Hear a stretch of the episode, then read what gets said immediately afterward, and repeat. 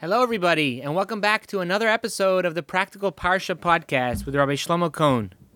If you have any questions, comments, would like to reach out and say hello, I would love to hear your feedback.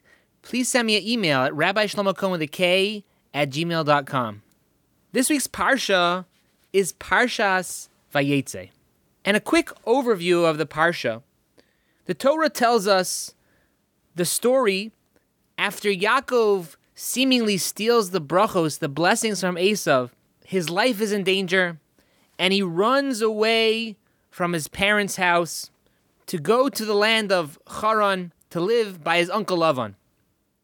And on the way, the Torah tells us of a prophetic dream that Yaakov Avinu, that Jacob has when he reaches Har HaMoriah, Mount Moriah. And in the dream, the Torah tells us of a ladder that goes from the ground to the heaven, and there's angels coming up and down. And the commentaries explain the different significances of this special prophetic dream that Yaakov had. The Torah continues about telling us how Yaakov Avinu, Jacob, studies in the yeshiva of Shem Ve'aver for 14 years, after which he meets Rachel, Rachel, his wife, Yaakov is deceived by Lavan, who's his uncle and his future father in law, who switches his daughter Leah in Rachel's place.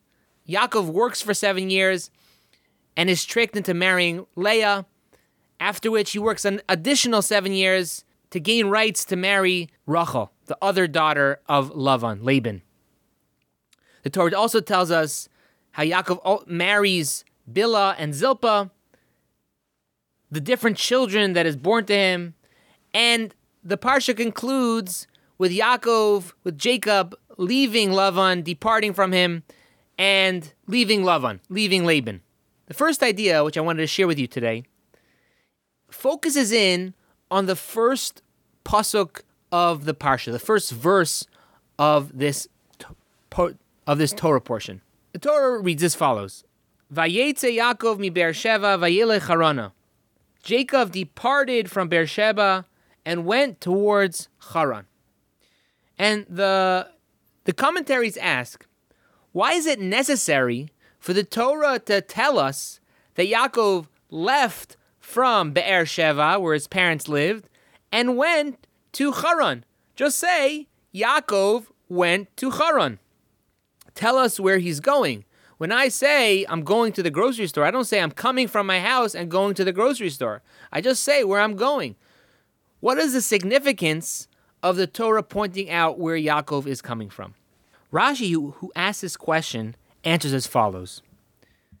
He says, Elamagid, it teaches us, Sheyetzias tzadik min hamakom oseh roshem, that when a righteous individual leaves a place, it makes an impact.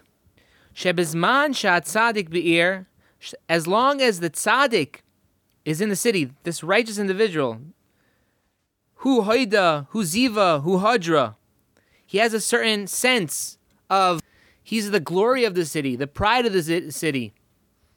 Yatamisham, pana hoida, pana ziva, pana hadra.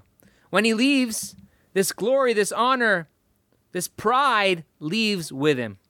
And what Rashi is pointing out to us is that the Torah tells us the reason why Yaakov Avinu left from his town. It tells us that he's coming from Me'er Sheva.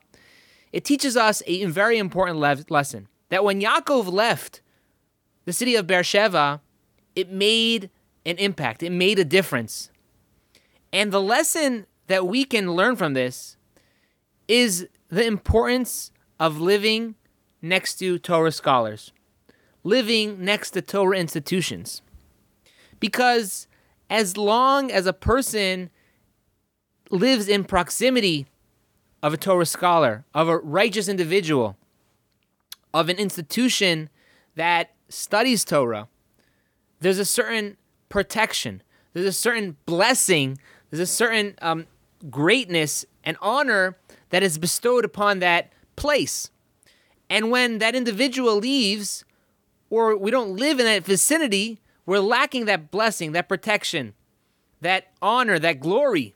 And additionally, it really brings home the importance around being around righteous people, being around good people, being around individuals that will have a good influence upon us. And if you look at the previous Parshios, we know that the city of Sodom was destroyed because the people were evil. And the Torah tells us how Avram Avinu prayed to God, beseeched Hashem to save the city of Sodom and Gomorrah, and ultimately the city was destroyed. But when the Torah describes the back and forth between Avram Avinu, Abraham, and God, he's negotiating that the city should be spared. Avram Avinu says, If there's 50 righteous people, please spare the city. There wasn't 50. And it goes down to 40 and 30 and 20 until it's 10.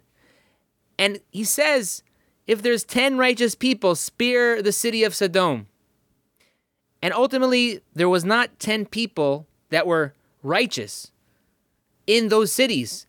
The city had to be destroyed, which leads us to infer that there, that if there would have been 10 righteous individuals in the city of Sodom, then it would have been saved and it would have been destroyed.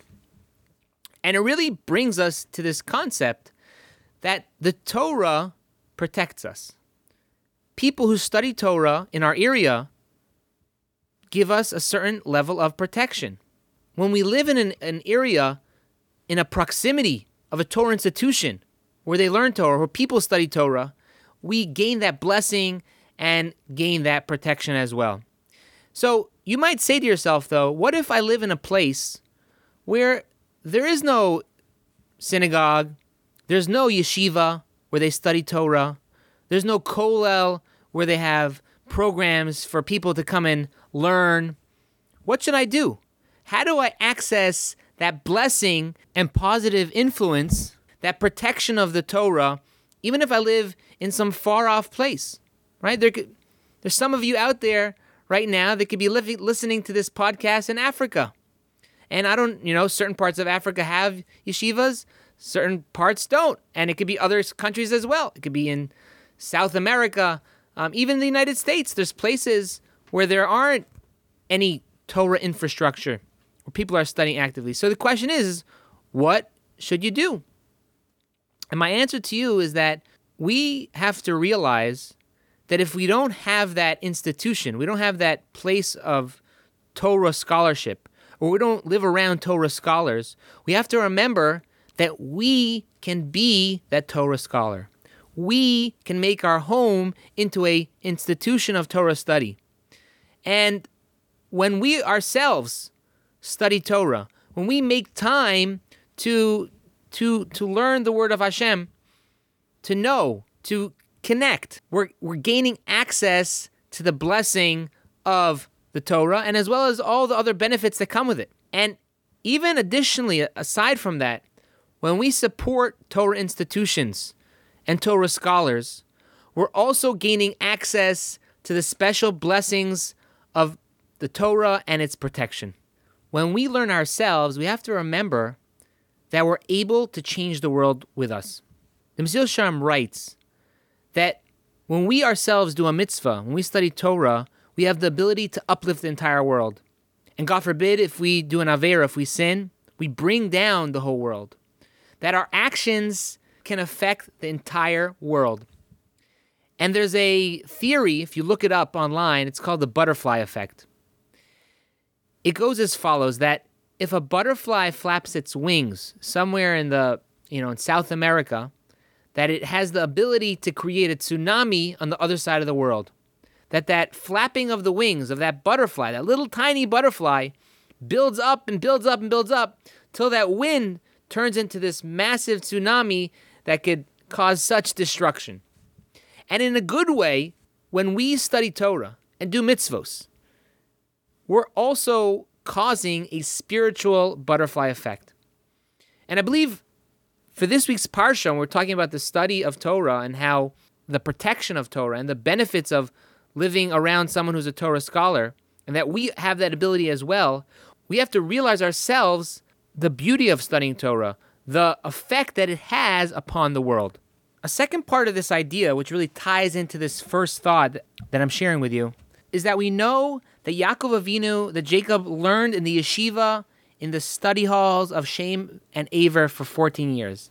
That in last week's parsha, the sages make a calculation based on the different years that there's 14 years missing. And they explain that Yaakov, after leaving his parents' house, he stopped for 14 years to study Torah in the yeshiva of Shem Ve'aver. And Rashi tells us in last week's parsha how Yaakov Avinu was punished measure for measure, that there was 22 years that his son Yosef, Joseph, was separated from Yaakov, which corresponds to the 22 years that Yaakov did not fulfill the mitzvah of honoring his father being away. But the question is raised is that the amount of years that Yaakov was away from his father's house was more than 22 years. There's an extra 14 years there. And the sages comment that those 14 years are the 14 years that Jacob, that Yaakov spent learning in the yeshiva of Shem and Aver, the study halls of Shem and Aver, which he was not held accountable for that he did not fulfill the mitzvah of kibbud avim, because studying the Torah is paramount even to the mitzvah of kibbud avim, of, of honoring one's mother and father. Unfortunately, there is a major misconception when it comes to studying Torah and Jewish education as a whole. That many people think that when it comes to learning, once it's past your bar mitzvah or it's past your bas mitzvah, you don't need to learn anymore. It's only for the rabbis at that point to go study, to learn. People, unfortunately, don't realize that studying Torah is a lifelong pursuit of every Jewish person. And if you really think about it, you know, there's Jewish people all over the world. What brings us together? There's Jews in North America, South America, Africa, Europe, Asia. What brings us together? We don't eat the same things right? Some Jews eat gefilte fish, some Jews eat lahmacun. What binds us as a people? And if you want to say it's the state of Israel, we didn't have the state of Israel before 75 years ago. So, what makes us into a nation? And the answer to that question is that what makes us into a people and what makes us into a nation is the Torah. The Torah binds us as a people. The Torah makes us into who we are. And therefore, it's incumbent upon us to study it. It's something which is not just for the rabbis, it's for each and every one of us to further our connection with Hashem, to further our connection with God, to keep it strong, to draw closer, to get inspiration, to get instruction, to get guidance in every aspect of our lives. And it's a mindset, I believe, which we need to keep in the forefront of our mind when we live our life. Because when we do that, we'll be more active to actually pursue that knowledge, to pursue that connection. And that is something which we can see from this week's Parsha as well. A second idea, which I wanted to share in, in this week's Parsha, is regarding the story of the ladder of Jacob. The Torah tells us that when Jacob gets to Har HaMoriah, Mount Moriah, a sleep, a sleepiness comes upon him, and he gathers 12 rocks, puts it around his head, and falls asleep. And in his sleep, he prophesies of a ladder that goes from the ground to the heavens with angels going up and down the ladder. And the commentaries give different explanations as to the significance of Yaakov's dream with the ladders and the angels. And I wanted to bring out a few of them, which I think contain some very fundamental lessons that we can use. One explanation of the dream of Yaakov, of the prophetic dream of Jacob, is that the ladder alludes to Har Sinai, to the Mount Sinai. And if you look at the numerical value of the word Sinai, it's the same as the Hebrew word for ladder, sulam. Both have the numerical value of 130. And according to the Midrash, the ladder represents Sinai, which is another reference for the Torah. And the angels represent Moshe and Aaron, Moses and Aaron. So when you have this ladder that goes from earth to heaven, and the ladder represents the Torah, which is Har Sinai, which is where the Torah was given, and the angels going up and down the ladder from heaven to earth represent Moshe and Aaron.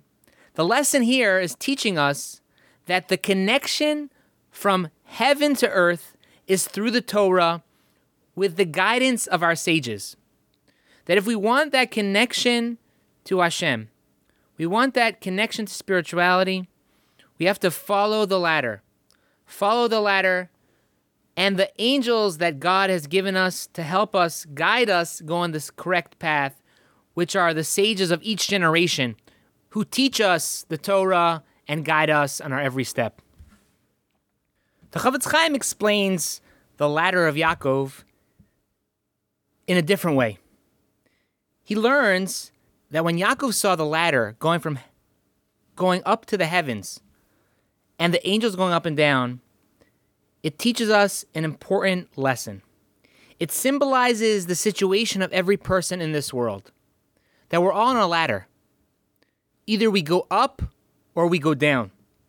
There's no staying in one place on a ladder, there's no plateauing in life. You know, we all have our challenges, we have our ups, we have our downs, but there's no plateauing. And the ladder teaches us this very important idea we only have two directions that we can go in either up or down. Either we can be more disciplined and realize that when we face a challenge, it's an opportunity for us to grow and go up, or we can lose that ability. We could be overcome with the challenges of life and unfortunately fall. But when we look at life as a ladder, that a ladder gets us to a place we want to get to it gets us to that high spot. We have a new appreciation for the challenges that life gives us. That it's not just, I can't do it, it's a way that we get to the place we want to be. You know, sure, we're all human beings and we all do fall. But we have to remember we got to keep climbing. That even if we go down, we keep going back up. That we're fighting the good fight to keep climbing up the ladder. It is said in the name of Rabbi Yisrael Salanter, a great master of Musar, that a person is similar to a bird. That a bird, as long as the bird is flapping its wings, it's flying. But the moment that the bird stops moving its wings, it starts to go down. We have to realize ourselves that we need to constantly be moving ourselves in the right direction. And if we're not flapping our wings to go up, we're going down. And it's a very important outlook to have because many people just go with the flow. They feel as if, you know, I'm okay, I'm fine. We have to know that there's no such thing as plateauing. In spirituality, there's no such thing as cruise control. Either we're going up the ladder or down the ladder. So, God willing, we should use this inspiration to keep going up and up and overcome our challenges life to climb the spiritual ladder and get to the places we want to be. That's going to finish for today's podcast. I hope you all enjoyed. If you have any questions or comments or would like to reach out, please feel free to send me an email at rabbishlomokohn with a K at gmail.com. Everyone, have a great day.